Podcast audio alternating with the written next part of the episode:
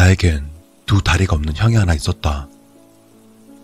형이라 부르기에도 상당히 부끄러운 내 인생에 있어서 도움은커녕 짐밖에 되지 않는 못난 형. 온몸을 방바닥에 문대며 두 팔로 기어가는 혼자서는 화장실 변기 앉지도 못하는 그렇게 자기 앞가림도 제대로 못하면서 항상 형 노릇을 하려는 못난 형이 있었다. 어렸을 때는 형이 있다는 사실이 마냥 좋았다. 항상 내 옆에서 같이 TV를 보고 밥도 같이 먹고 잠도 같이 자고 같이 나가서 뛰어놀 수만 없었을 뿐이지 그 외에 다른 모든 것들은 형과 함께 했었고 그것만으로도 나는 행복했다. 비록 다른 형제들처럼 손잡고 함께 학교에 가지 못하는 것이 아쉬웠지만 형은 어머니의 등에 업혀 특수학교에 갈 때마다 혼자서 학교에 가는 내 걱정에 항상 이렇게 말하곤 했다. 차 조심하고 누가 괴롭히면 형한테 말해. 형이 꼭 지켜줄게. 그런 형이 작아 보이기 시작한 건 중학교를 들어가서부터였다. 물론 형의 덩치는 다리가 없어서 나보다 항상 작았지만 형의 존재가 작게 느껴졌던 건 그때부터였다. 중학교 2학년 때 우연히 정신적 장애를 가지고 있는 친구랑 같은 반이 되었다. 그리고 그때 알았다. 다른 사람들이 장애인을 어떻게 대하는지. 같은 반 친구들은 장애를 가진 친구가 엉뚱한 짓을 할 때마다 그 친구를 도와주기는커녕 장애인이라고 무시하며 빙 둘러싸고 욕을 하고 심지어는 때리기까지 했다. 선생님 또한 그 사실을 버젓이 알면서도 항상 주의만 주고 끝났었다. 그렇게 반 친구들의 괴롭힘이 계속되자 학기가 끝나기 전에 그 장애를 가진 친구는 견디지 못하고 전학을 가게 되었다. 하지만 전학을 갔어도 소용없을 것이다. 특수학교에 가지 않는 한 일반 학생과 다르다는 사실은 변하지 않으니까. 그나마 다른 친구들에 비해서 비교적 양심이 있던 그 시절의 나는 장애를 가진 친구가 괴롭힘을 당할 때마다 형이 생각나서 도와주려고 했지만 그 분위기, 장애를 가진 친구를 놀림감으로 여기는 분위기에 휩쓸려 그저 바라볼 수밖에 없었다. 장애인에 대한 관념이 그런 식의 머릿속에 잡혀버린 나는 장애인형을 가지고 있다는 게 점점 창피해지기 시작했다. 학창 시절 친구들을 집으로 초대하지 않은 이유도 그것 때문이었다. 형이 창피해서. 하지만 형은 내 생각도 모르고 항상 친구들 좀 집으로 초대하라 그랬었다. 준수야, 너는 친구도 없냐? 집에 친구들 좀 데려와. 같이 놀게. 형이 그렇게 말할 때마다 난 친한 친구가 별로 없다고 둘러댔다. 아, 내가 아직 친한 친구가 없어. 너 혹시 왕따야? 그런 건 아니야. 누가 너 따돌리면 말해. 형이 꼭 지켜줄게. 형이 그럴 때마다 형이 조금씩 미워졌다. 모든 게 형 때문인데 내 마음도 모르고. 그렇게 시간이 흐르고 고등학교에 들어간 나는 본격적으로 형이 싫어졌다. 순전히 형의 장애 때문에 형이 싫어진 것은 아니었다. 사실 형을 증오하는 마음을 키운 것은 내게 많은 것을 요구하시는 부모님 다시 컸었다. 내게는 시간이 필요했다. 나를 위한 나만의 시간이. 고등학교에 들어서면서부터 나만의 시간을 갖는 것이 절실했다. 하지만 언제나 부모님은 내게 형의 수발을 들라고 하시면서 강제로 나의 시간을 빼앗으셨다. 고작 지 몸뚱이 하나 제대로 못 가누는 저 병신 때문에 나는 빈번히 내 자신을 억누르고 참아야 했다. 한 번은 그런 내 모습이 안쓰러웠는지 형이 내게 말했다. 나가도 좋아. 나는 괜찮으니까 하고 싶은 거 하고 와. 엄마가 뭐라고 하면 형이 꼭 지켜줄게. 걱정 말고 다녀와. 왠지 선심을 쓰듯 말하는 형의 태도가 썩 마음에 들진 않았지만 한편으로는 고맙기도 했었다. 그렇게 난 형의 말을 믿고 밖으로 나갔다. 그리고 집으로 돌아온 나는 처음으로 아버지한테 싸대기를 맞았다. 아버지는 내게 실망을 하셨다며 나를 때리셨고 어머니는 방바닥에 똥을 싸지른 형을 씻기느라 나는 신경 쓰지도 않으셨다. 지켜줘? 누가 누구를 지켜? 똥오줌도 못 가리는 병신 주제. 그날 저녁, 난 아버지에게 맞은 뺨을 눈물로 쓸어내리며 잠들었다. 그러다 한참을 자고 있는데 배 위로 누가 앉아있는 것 같은 답답함에 절로 눈이 떠졌다. 눈을 뜨자 내 배 위에 어떤 사람의 등짝이 보였다. 그 사람은 내 배 위에 눌러앉은 채 꼼짝도 하지 않았다. 난 답답해서 그 사람을 떨쳐내려고 했지만 그 사람은 미동도 하지 않았다. 그러다 한참 실랑이를 벌이던 중 그 사람은 뒤를 돌아봤다. 형이 웃고 있었다. 내 생에 가장 끔찍하고 더러운 악몽이었다. 그날 이후로 우리 집엔 휴대용 변기가 생겼고 난 그 변기를 닦고 처리하는 일을 도맡았다. 고등학생인 내게 형의 일거수일투족 신경 쓰는 것은 너무나 곤욕스러운 일이었다. 그러다가 문득 생각했다. 만약 내가 어른이 되어도 형이 내 곁에 있다면, 내가 성인이 돼서 독립을 하더라도 형이 내 발목을 잡는다는 것은 안 봐도 뻔했다. 그래서 난 형을 죽어야 할 사람으로 취급하고 막대하기 시작했다. 형이 알아서 눈치껏 떠나주기를 바랬다. 내가 형을 막대하는 태도에 어머니는 형이 불쌍하지 않냐고 하시지만 그것은 어머니께서 스스로를 옥매는 사슬이었다. 장애인 아들을 낳은 어머니의 죄책감이라는 끊어지지 않는 사슬. 사실 어머니는 불쌍한 여자다. 누구보다 형에게 얽매인 삶을 사셨으니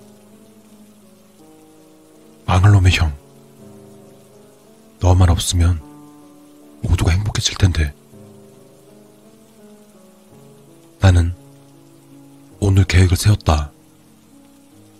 그 망할 새끼를 패주기로. 어머니, 아버지 모두 일하러 나가신 오늘, 난 형에게 슬며시 다가갔다. 형은 공부를 하는지 종이에 뭔가를 적고 있었다.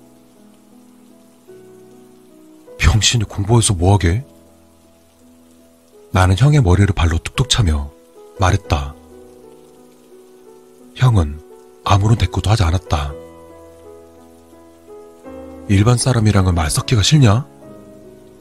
나는 발로 치는 강도를 높였다. 있는 힘껏 형의 얼굴을 발로 찼다. 형의 코가 옆으로 꺾이면서 시뻘건 코피가 쏟아졌다. 피를 쏟으며 아파하는 형의 모습에 난 아랑곳하지 않았다. 그냥 계속 형을 밟았다. 지난 17년 동안 억눌러 있던 분노를 폭력이라는 이름으로 마음껏 터뜨렸다. 그러다 얼마나 두드려 팼을까?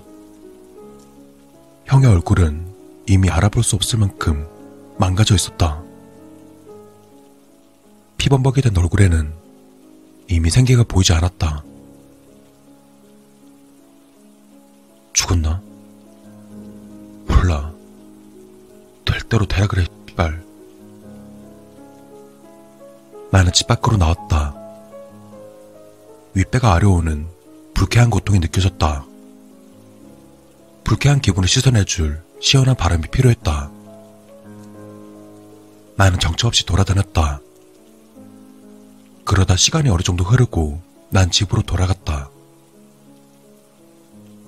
집에 가까워지자 사이렌 소리가 들려왔다. 경찰인가? 몰라. 어쩌라고. 사이렌 소리 너머로 구급차에 실려가는 누군가가 보였다. 형이었다. 온몸이 터져서 알아볼 순 없지만 형이었다. 그때 옆에 있던 아주마니가 소리쳤다. 아이고 어쩌면 좋아. 민수가 자살을 했어. 자살을. 다음날 알았다. 형이 유서를 쓰고 아파트에서 뛰어내렸다는 사실을. 그때 형은 공부를 하고 있었던 게 아니었다. 형은 모든 걸 알고 있었다. 그리고 나를 위해 방 안에 내 죄의 증거인 피를 전부 닦아내고 자신이 모든 것을 끌어안고 뛰어내린 것이었다. 형이 어렸을 때부터 줄곧 타던 말이 떠올랐다. 형이 꼭 지켜줄게. 윗배가 아려웠다. 그 기분 나쁜 고통. 내 신체 일부가 떼어져 나가는 듯한 아련한 고통.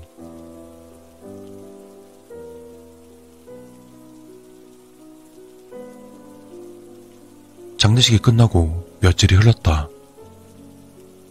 어느 정도 충격에서 깨어나 회복을 하시던 어머니께서 내게 사진 한 장을 건네줬다. 형과 내가 아기 때 함께 찍은 사진이었다. 아니, 자세히 말하면 형과 내가 함께 붙어 있는 사진이었다. 사진 속의 아기는 두 다리를 서로 공유한 채 상체만 따로 가지고 있었다. 서로 붙어 있는 사진을 보고 당황한 나를 보며 어머니께서 말씀하셨다. 뒤에 있는 게 진수 너고 네 윗배에 붙어 있는 게 네 형 민수야. 서로가 꼭 붙들고 있는 모습이 얼마나 불쌍한지. 사진 봐. 서로의 손을 꼭 쥐고 있지? 엄마는 정말 고민 많이 했어. 둘 다 살리려면 하나가 고통을 받을 수밖에 없었어. 울먹이면서 말을 하시더니 끝내 어머니는 슬픔의 말을 잊지 못하셨다. 윗배가 아려웠다.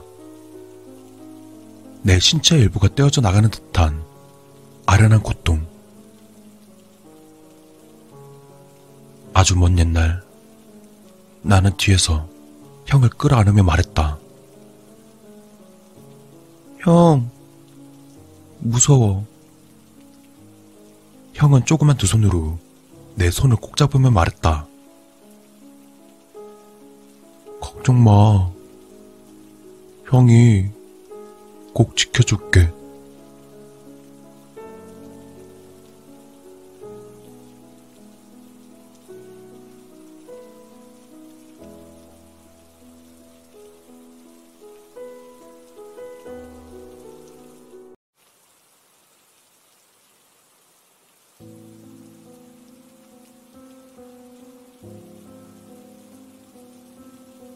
저기요. 내가 연애할 때 선물한 종이약 있잖아. 그거 어딨어? 왜 유리병에 담아서 준 거 있잖아. 짐 정리를 하던 지영의 말을 듣고 가슴 한 구석이 뜨끔했다. 어? 뭐라고? 뭐 말하는 거야? 난 아무렇지 않게 넘어가려 괜히 못 들은 척했다. 종이야. 내가 선물해준 거 모르겠어? 내가 유리방에 담아서 준 거 있잖아. 하지만 내 발행과 달리 지영이는 친절히 설명을 해가며 내게 말했다. 아, 종이야. 그거? 어디 있냐고. 내가 대답하지 못하고 머뭇거리자 웃고 있던 지영의 눈이 심각해졌다. 미안해. 사실 지영에게 말하지 못했다. 선물 받았던 종이약은 꽤 오래전에 버렸다. 내가 버리고 싶어서 버린 건 아니었다.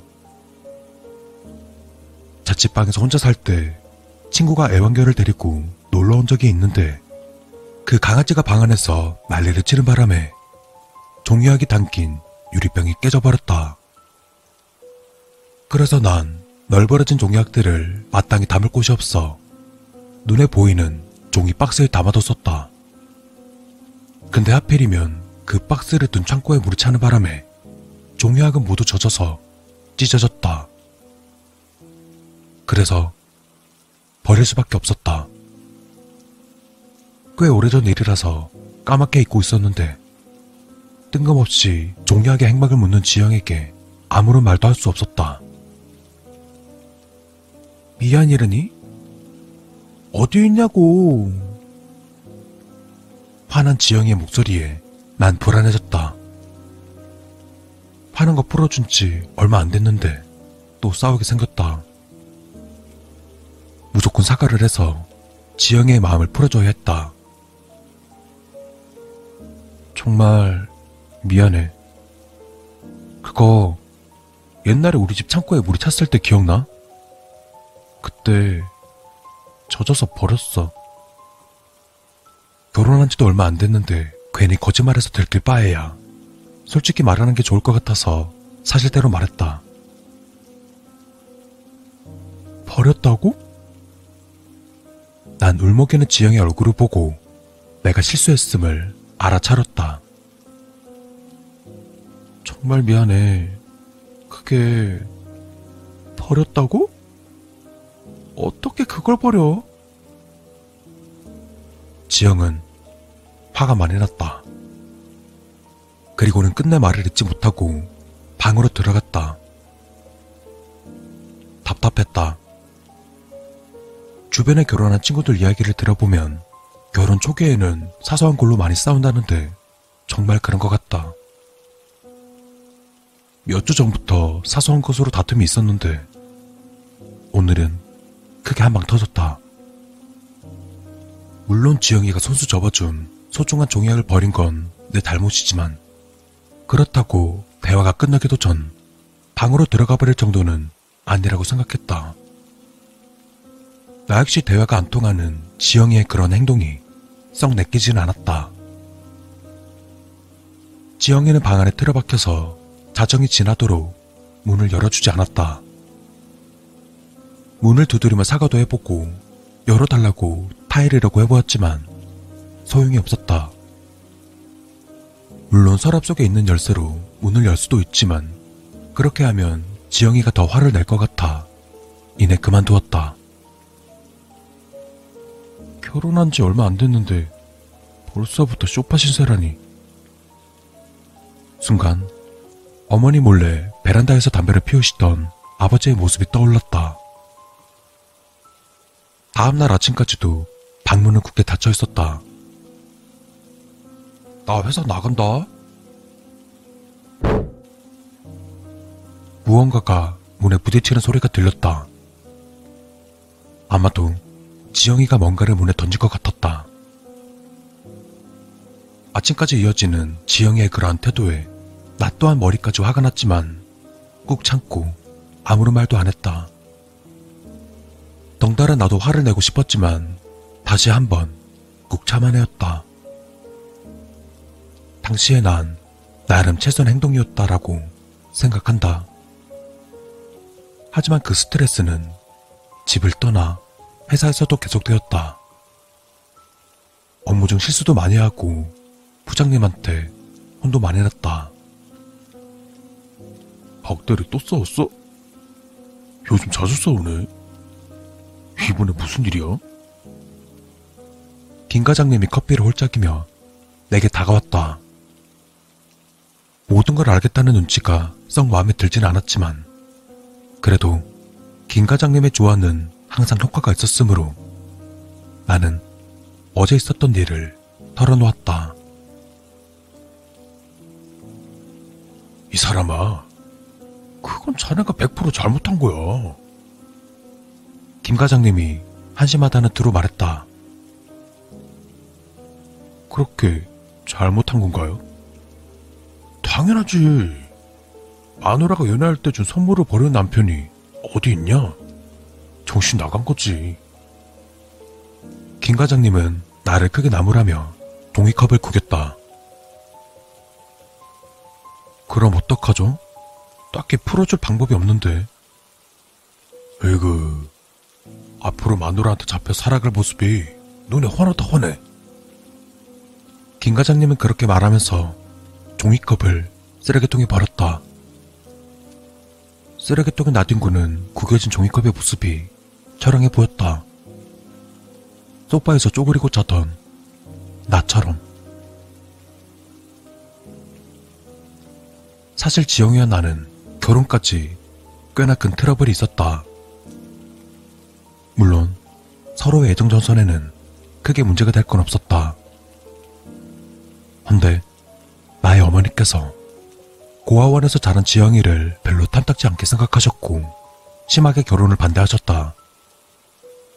뭐 결국엔 1년 동안 어머니를 설득함으로써 결혼하긴 했지만 여전히 서로의 사이는 냉랭하다.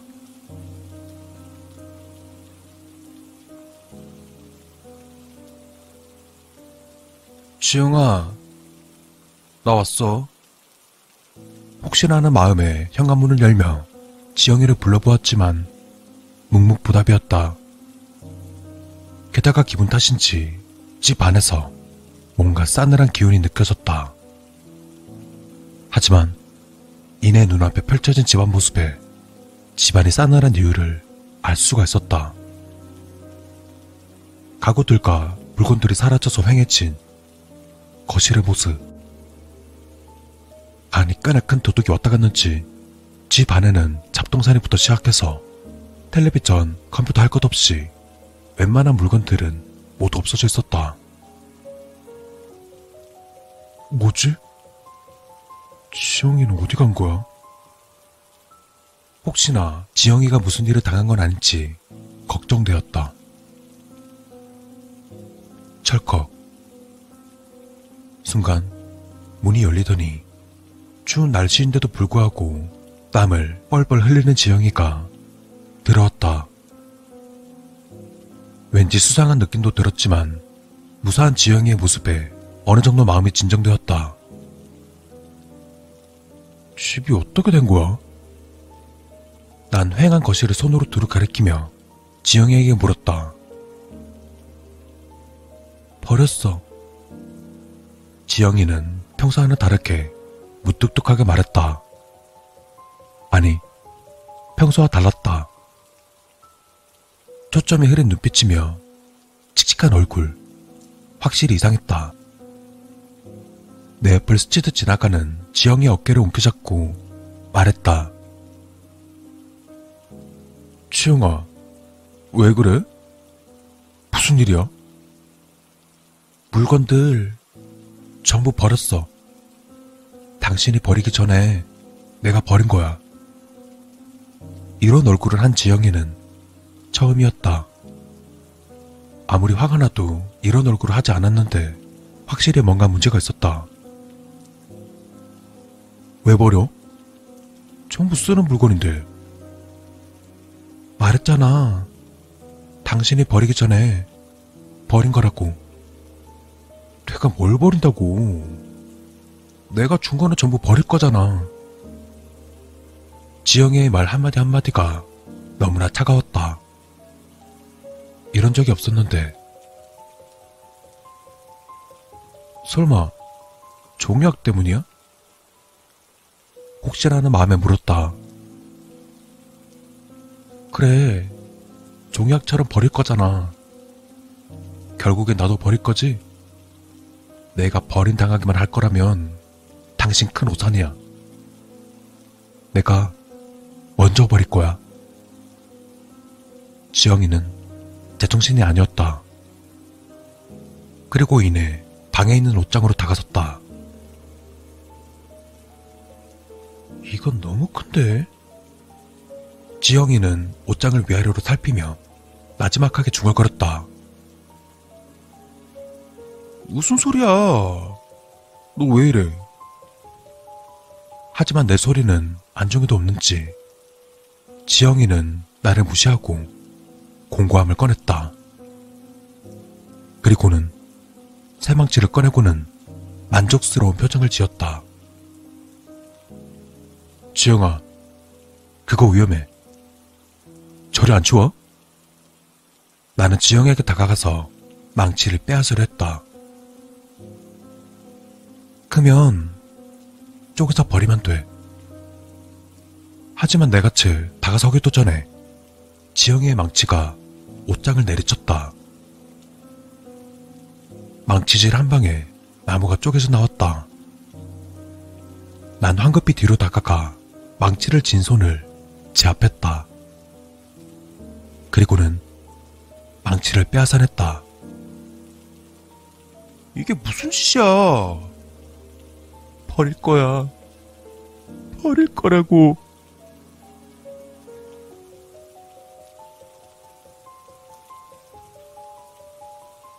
음, 꽤나 심각하군요. 의사 선생님은 안경을 고쳤으면 말했다. 네? 남편분께서 보셔도 아시겠지만 상황이 꽤나 심각합니다. 환자가 스스로를 통제하지 못하고 뭔가를 버려야 한다는 강박관념에 사로잡혀 있어요. 우선 정신질환을 일으키는 근본적인 원인을 찾아내는 것이 필요하겠군요. 뭔가 짚히시는 게 있습니까? 원인. 순간 머릿속에 종이하게 떠올랐다. 혹시 그것이 원인이 될 수 있을까 하고 의사 선생님께 말하려 했지만 차마 입술이 떨어지지가 않았다. 환자분의 가족 관계가 어떻게 되죠? 내가 머뭇거리자 의사 선생님은 화제를 돌렸다. 가족은 갑자기 왜 물어보시는 거죠? 지영의 가족사는 말을 꺼내기가 좀 그래서 되물었다. 모두는 아니지만 정신질환의 경우 가족적인 성향이 있기도 하거든요. 현재까지 연구 결과로만 봐도 정신질환자의 가족들은 일반인들에 비해 정신질환에 걸릴 확률이 높아요. 그래서 물어보는 겁니다. 지영이는 어렸을 때부터 가족 없이 고아원에서 자랐습니다. 내 대답에 의사 선생님은 조금 놀란 표정을 지었다. 그리곤 다시 표정이 바뀌며 내게 말했다. 버려지기 전에 버리겠다는 환자의 행동을 봤을 때 그게 원인일 수도 있겠군요. 어렸을 때 부모한테 버려진 기억이 잠재 의식 속에 일종의 트라우마로 자리 잡고 있다가 최근에 표출되었다고 보는 게 맞는 것 같군요. 확실히 그럴지도 모른다는 생각이 들었다. 지영이가 가끔씩 말해주는 자신의 어릴 적 이야기를 들어보면 지영이는 확실히 버려졌다. 그것이 생기 때문인지 복잡한 가족관계 때문인지는 모르겠지만 지영이는 확실히 부모에게 버려졌다. 그렇다면 치료는 어떻게?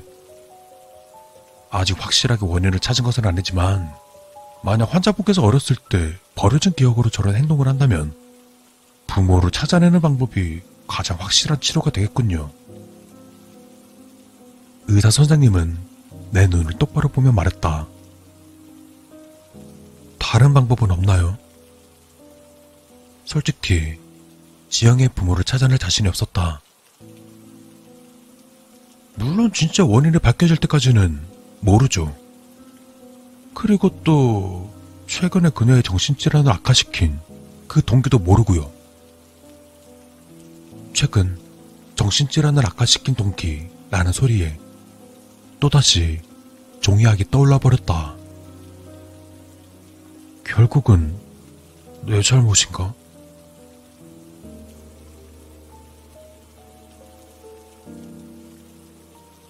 그녀가 살았던 고아원부터 찾기 시작했다. 그녀가 지냈던 고아원은 아직도 운영 중이었으므로 쉽게 찾아낼 수 있었다. 더구나 그곳에 있는 원장님이 지영이를 기억하고 있어서 왠지 일이 쉽게 풀렸다. 음, 지영이가 딱하게 됐군요. 원장님께서 안쓰러운 표정을 지으셨다. 어떻게 부모님을 찾아볼 수 없을까요? 사실 지영이는 본인 어머니 손에 버려졌어요. 그날 지영이는 어머니의 차를 타고 이곳에 왔었죠. 지영이 어머니는 딱히 어려워 보이지 않는 가정 환경인데도 지영이를 버렸죠. 아마 가족 문제 때문 같았어요. 재혼이라던가. 원장님의 말을 듣고 가슴이 울컥했다. 어린 나이에 크게 상처받았을 지영이가 너무나 가였다. 그런 지영이를 위해서라도 꼭 지영이의 부모를 찾아내고 싶었다. 지영이의 증상은 날로 악화되었다. 모든 물건을 버리려 하는 행동 때문에 입원을 시켰지만 병원에서도 그녀의 행동은 계속되었다. 더구나 점점 폭력성을 띠는 바람에 가까이 마주하기도 힘들었다. 그래도 그동안 지영이 어머니의 주소를 알아내고 종약도 많이 접었다. 종약은 지영이에 대한 나의 애정을 듬뿍 담아서 정성껏 접었다. 그녀가 내게 줬던 것처럼 주소를 따라간 곳은 사람이 사는 집이라 말하기 어려울 정도로 매우 허름했다. 나는 다 부서질 것 같은 문짝을 두 번 두드렸다. 누구시죠? 집 안에서 힘없는 목소리가 들려왔다. 윤혜숙 씨 계시나요? 삐그덕 소리와 함께 문이 열리고 초췌한 모습의 아주머니가 얼굴을 내밀었다. 전데요? 나는 집으로 들어가 어머니와 많은 대화를 나누었다. 지영의 어머니는 아무것도 가진 것이 없었다. 내가 들었던 것과 달리 가정 형편도 어려웠고 가족도 없이 혼자 살고 계셨다. 나는 그런 어머니에게 나와 지영이의 관계와 최근의 일까지 모두 말씀드렸다. 어머니 역시 지영이를 기억하고 계셨다. 어머닌 내가 지영이 이야기를 할 때마다 말라버린 눈가에 조금씩 눈물이 맺히셨다. 나는 그녀의 어머니에게 병원에 같이 가자고 설득했다. 그러자 어머니는 조금 망설이다가 자신의 탓이 크다며 흔쾌히 가겠다고 말했다. 그녀의 병실 앞에 선 어머니는 상당히 초조해 보였다. 어떡하죠? 괜찮아요. 제가 아는 지향이라면 어머니를 용서해 줄 겁니다. 병실 문을 열자 지영이가 보였다. 역시나 방 안에는 물건 하나 없이 깨끗했다. 회관방을 가로질러 그곳에 홀로 누워있는 지영이를 향해 조심스럽게 다가가셨다. 지영이 맞니? 어머니는 떨리는 목소리로 그녀를 불렀다. 그러자 지영이가 힘없이 고개를 돌렸다. 나 역시 지영이를 위해 종이약을 꺼내 보였다. 그러자 지영이가 활짝 웃었다. 순간 지영이 어머니는 품에서 칼을 꺼내 누워있던 지영이의 배에 쑤셔 넣었다. 그리고는 이렇게 말했다. 버렸는데 다시 돌아왔다고. 이번엔 완벽하게 버리겠다고 말이다. 지영이 어머니는 미친 듯이 소리를 지르며 지영이의 복부에 수차를 그럴 때마다 지영이의 몸뚱이는 들썩거렸다. 순간 의사 선생님의 말이 떠올랐다. 모두는 아니지만 정신질환의 경우 가족적인 성향이 있기도 하거든요.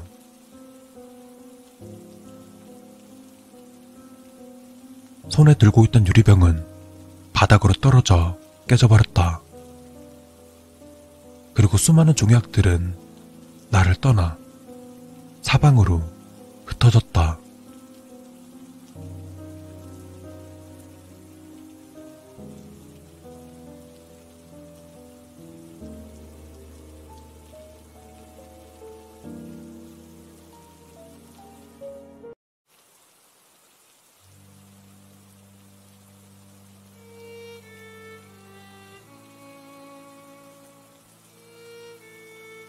아버지가 방에 들어오신다. 그리곤 이불을 젖힌다. 허물처럼 싸맨 내 옷을 한 겹씩 벗겨낸다. 뱀처럼 요망한 년. 당신 말은 틀렸다. 내겐 뱀이 없다. 당신 눈에 뱀이 산다. 난 당신 눈꺼풀에 물려 죽었다. 깜빡일 때마다 푸른 독을 뿜던 당신의 홍채. 낙수로 돌을 뚫는다 했던가? 당신이 계속 놀아보면 그 눈빛으로 뼈를 부술 수도 있을 것 같았다. 당신 코에 삭풍이 분다. 난 당신 콧바람에 얼어 죽었다. 킁킁댈 때마다 허연 소리를 내뿜던 더러운 당신의 숨결. 얼린 쥐새끼 한 마리 생명값이 400원이라 했던가. 당신이 계속 코를 벌렁대면 그 숨결로 살을 얼려버릴 것 같다. 당신 입에 날이 달렸다. 난 당신 혓바닥에 점이어 죽었다. 검은 구덩이를 드나들 때마다 예리하게 갈리는 날.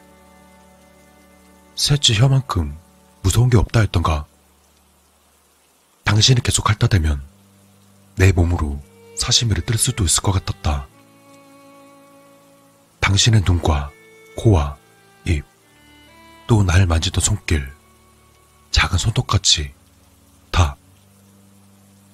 당신의 모든 부위가 섬찟하다.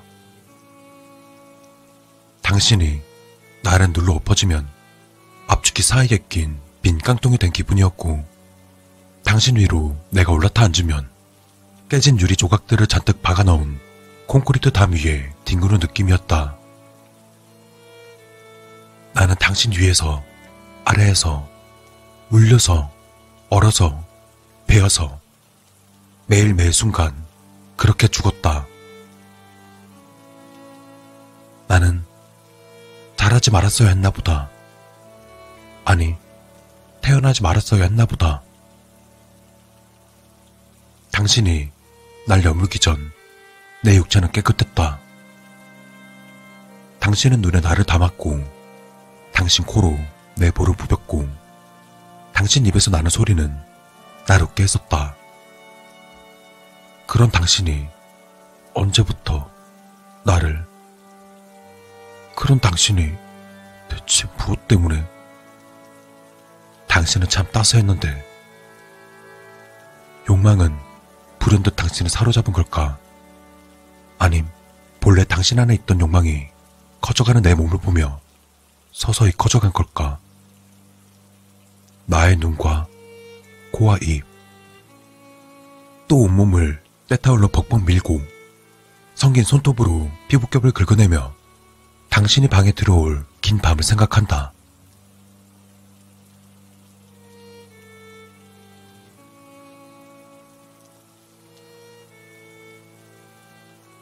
내겐 더 이상 여력이 없다. 욕실 바닥에 떨어진 머리끈을 줍다가 면도날을 발견한다. 나는 면도날을 삼켜 온 장기가 난자당하는 상상을 해본다. 알 수 없는 짜릿함이 온몸을 휘감는다. 당신 눈 아래에서 상길이라. 당신 코에 피냄새를 풍기리라. 그리하여 당신 입에서 절규를 듣게 되리라. 마른 사람은 당신이 가장 아끼는 장난감일 테니.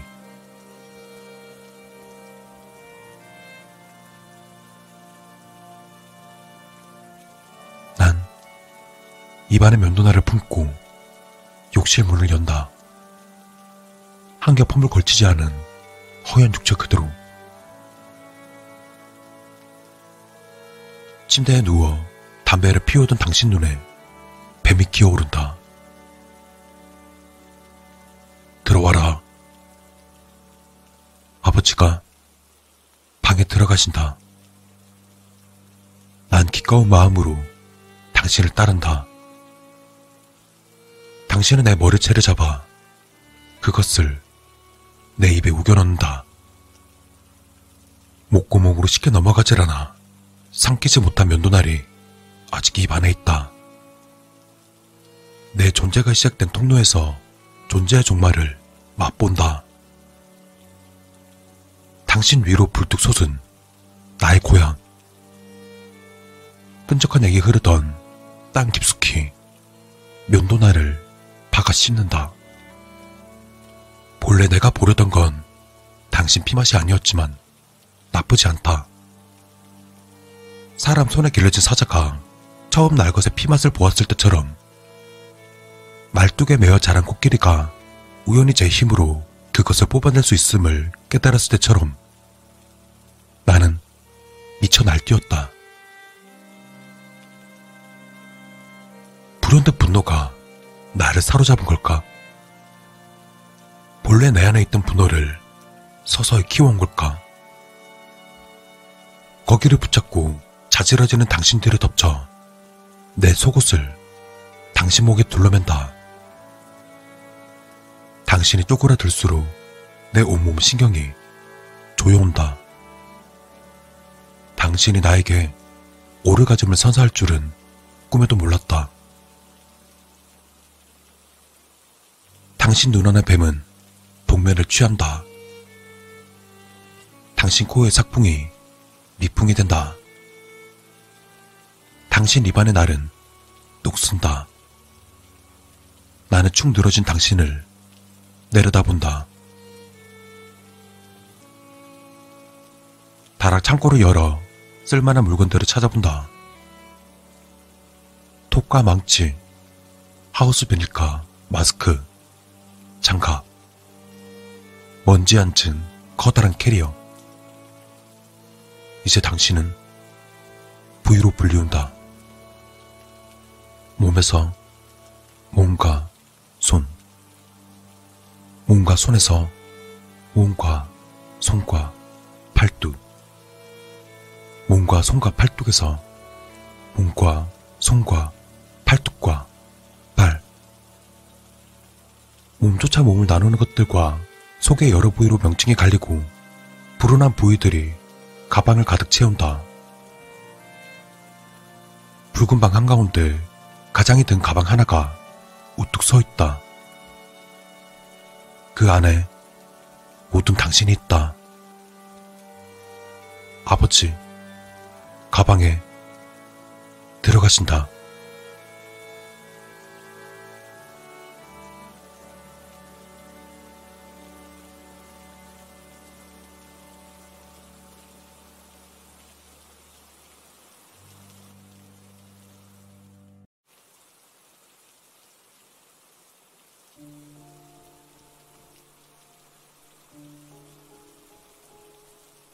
실수라면 실수다. 왼쪽으로 고개를 돌리지만 않았어도 그냥 모르고 넘어갔을 텐데. 야, 너 방에서 자고 있지 않았냐? 응? 뭐라고? TV 소리 때문에 못 들었는지 여동생은 TV 볼륨을 줄이며 내게 되묻는다. 물론 시선은 TV에 고정된 채 말이다. 너 방금까지 방에서 자는 거 아니었냐고. TV 볼륨이 7에서 6으로, 6에서 5로 떨어질 때마다 내 목소리는 점점 또렷이 들린다. 안 잤는데? 아까부터 TV 보고 있었는데? 그래? 내가 잘못 봤나? 이상했다. 분명 여동생 방을 지나칠 때 방문 틈으로 침대에서 누가 자는 걸 본 것 같은데 당연히 여동생일 거라 생각했지만 여동생은 거실 소파에 비스듬히 누워 TV를 보고 있다. 내가 잘못 봤나? 대수롭지 않게 생각하고 물을 한 컵 마셨다. 저녁은? 별로 상관없어. 그래? 나도 좀 이따 먹어야겠다. TV를 흘기 봤다. 동생과 같이 TV를 보고 싶었지만 해야 할 과제가 산더미처럼 밀려있다. 난 방으로 돌아가면서 무심코 여동생 방을 봤다. 살짝 열린 방문 틈으로 수상하리만큼 볼록하게 올라온 이불이 내 시야로 보인다. 뭐지? 나도 모르게 거실 쪽을 바라본다. 소파에 가려 동생의 모습은 보이지가 않지만 TV 소리와 함께 여동생의 웃음소리가 들린다. 미간에 주름 잡힌다. 고개를 다시 돌려 볼록한 이불을 본다. 그리고 동생의 방 안으로 발을 한 걸음 내디뎠다. 방바닥은 차가웠다. 뭐, 얼음처럼 차갑다는 게 아니라 낯선 느낌으로 차가웠다. 차가운 바닥을 조심히 디디며 난 동생의 침대로 다가갔다. 침대 머리 앞에는 분명 머리가 놓여 있었다. 뭐야? 그리고 그 머리는 분명히 여동생의 머리다. 가까이 가서 확인해 보니 공이 잡고 있는 여동생의 얼굴이 보인다. 한동안 멍한 표정으로 그 얼굴을 바라봤다. 잠든 여동생의 얼굴을 보는데 왜 숨이 턱 막히는 걸까? 혹시나 해서 이불을 걷으니 여동생이 웅크린 채 새우잠을 자고 있다. 순간 방문 틈으로 옅은 웃음소리가 들어온다. 영락 없는 여동생의 웃음소리. 난 숨을 한번 들이마시고는 거실로 향했다. 물론 여동생 방문은 조심스레 닫았다. 살금살금 소파로 다가간다. 응? 왜? TV 소리 너무 컸나? 여동생이 고개를 돌려 나를 올려다본다.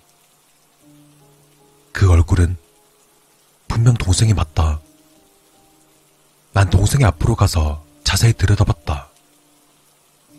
눈이며, 코며, 입이며, 얼굴 형태, 하나하나 꼼꼼히 봤다. 오빠, 지금 뭐 하는 거야?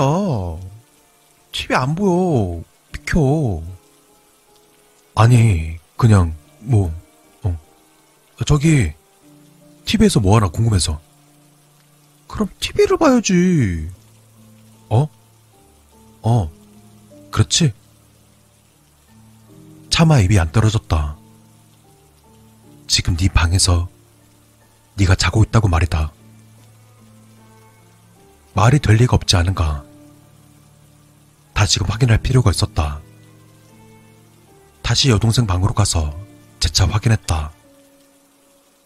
내 눈이 이상했는지 아니면 헛것을 봤는지 자고 있는 얼굴을 살짝 돌려서 꼼꼼히 쳐다봤다. 역시 여동생이다. 새근새근 자고 있는 여동생. 지금 거실에서 TV를 보는 사람도, 침대에서 자고 있는 사람도, 둘 다 내 여동생이 맞다. 확실하다. 닮은 사람도 아니다. 쌍둥이도 아닌 하나뿐이었던 내 여동생이 둘이 되어버렸다. 엄마 아빠가 보면 뭐라고 말씀하실까? 하필 이런 날 부부동반 모임을 나가셔서 나를 더 곤란하게 만드신다. 마음 같아서 자고 있는 여동생을 깨워서 삼자 대면을 하고 싶었지만 뭔가 꺼림칙했다. 무슨 문제가 생긴 건지 알아내고 싶었다. 도대체 뭐가 어떻게 된 건지. 여동생의 분신인지 아니면 환영인지. 순간 내 머릿속에 단어 하나가 스쳐 지나갔다. 도플갱어. 난 방문을 닫고 동생 책상에 있던 노트북 전원을 켰다. 노트북이 켜지는 순간도 온 신경은 잠든 여동생과 TV를 보는 여동생에게 쏠려 있었다. 이게 말이나 되나? 여동생이 두 명이 되다니. 노트북 화면이 켜지고 바로 인터넷에 접속해서 도플갱어를 검색했다. 이중으로 돌아다니는 자, 분신, 복제, 또 하나의 자신. 이것저것 검색을 하다 뒷머리를 긁적였다. 내게 필요한 해답은 없었지만 결말은 뚜렷했다. 마주치면 죽음을 맞이한다. 정말 도플갱어가 맞나? 확실하진 않다. 하지만 둘은 정말 똑같다. 이 피곤한 문제를 해결할 가장 쉬운 방법은 저 둘을 마주치게 하는 것. 하지만 난 어느 쪽 하나가 다치는 건 원치 않았다. 불길한 마음에 나도 모르게 다리를 떨었다. 아니나 다를까 뒤를 돌아보니 자고 있던 여동생이 일어났다. 난 두 손으로 내 얼굴을 쓸어내렸다. 왜? 여동생은 잠이 덜 깬 목소리로 내게 물었다. 어? 나 지금 내 컴퓨터가 안 돼서 잠깐 네 노트북 좀 썼어. 그러자 여동생은 고개를 꾸벅거리더니 침대에서 일어나려고 했다. 왜? 일어나게? 터자. 왜? 물 마시러 가는데 왜 그래? 아, 머리 아파. 여동생이 갈라진 목소리로 내게 따지듯 말했다. 야, 누워있어. 몸 안 좋은 것 같은데 오빠가 물 떠다 줄게. 누워있어. 뭐야, 갑자기 왜 착한 척이야? 난 억지로 여동생을 눕히고 이불을 덮어줬다. 그리고 거실로 나와 냉장고를 열어 물을 꺼냈다. 그리고는 다시금 TV를 보는 여동생에게 다가가 얼굴을 확인했다. 해석하게도 여동생이 맞다. 정말 둘 다 똑같이 생겼다. 외모뿐만 아니라 느낌도 똑같다. 어떻게 해서든 마주치게 하고 싶지 않았다. 어느 쪽이 진짜고 어느 쪽이 도플갱어인지 모르겠지만 내 눈은 둘다 하나뿐인 아니 지금은 하나가 아니지만 어쨌든 내 동생이다. 난 물을 들고 후다닥 방에 들어갔다. 난 거실에 있는 여동생의 목소리가 들릴까 방문을 닫았다. 근데 집에 누구 왔어? 거실에서 누구 목소리 들은 것 같은데? 여동생이 컵을 건네받으며 물었다. 유리대 안에 담긴 물이 작은 경련을 일으킨다. 아니야, TV 소리야, TV 소리. 그래? 어... 여동생은 가식 없는 하품을 힘껏 내지른다. 영락 없는 내 여동생이다. 졸리면 더 자. 어여 자. 난 나가서 다시 TV나 볼게. 난 동생을 다시 억지로 눕혔다. 그럼 좀만 더 누워 있어야지. 근데 오빠 오늘 왜 이렇게 나한테 친절해? 어? 아, 내가 네 오빠잖아.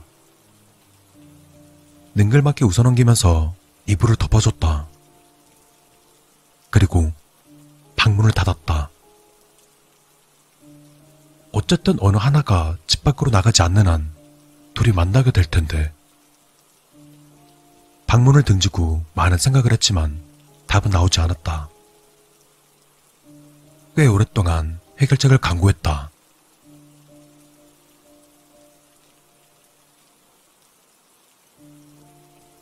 그냥 마주치게 할까? TV 보는 동생을 데리고 나갈까? 엄마한테 전화할까?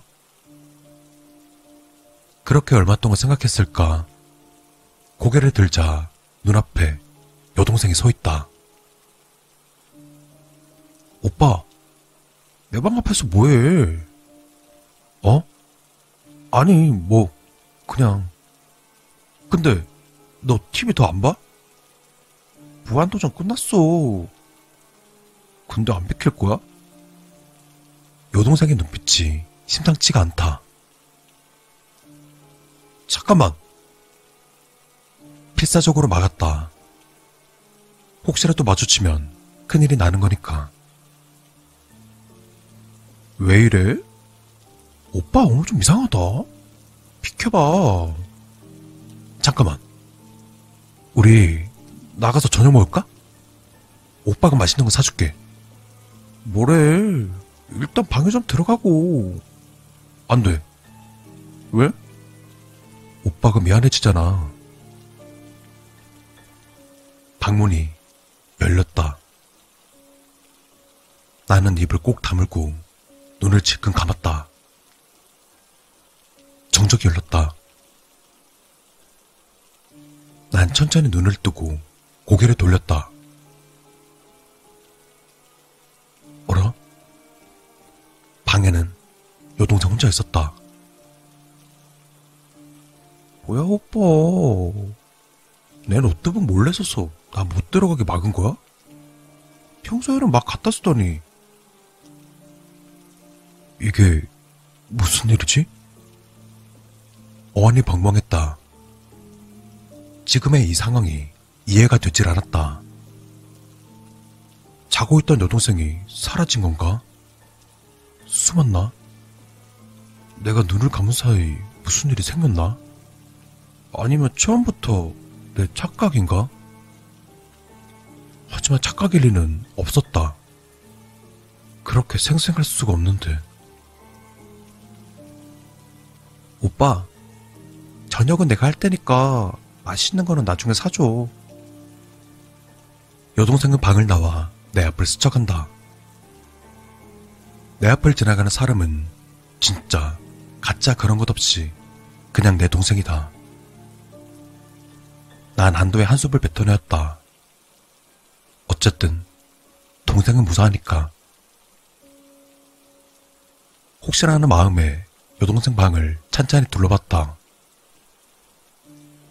도대체 어디로 간 걸까? 사라져버린 걸까? 존재하긴 했을까? 방을 둘러보다 노트북 화면을 바라봤다. 켜져 있는 노트북 화면에는 조금 전 도플갱이를 검색한 내용으로 가득하다. 이중으로 돌아다니는 자, 분신, 복채, 또 하나의 자신. 마주치면 죽음을 맞이한다. 도플갱어는 본능적으로 본인이 분신이라는 걸 안다. 말끔히 비워진 유리잔에 고마워 오빠라는 노랑 포스트지가 붙어 있다. 활짝 열린 창문으로 따뜻한 바람이 들어온다.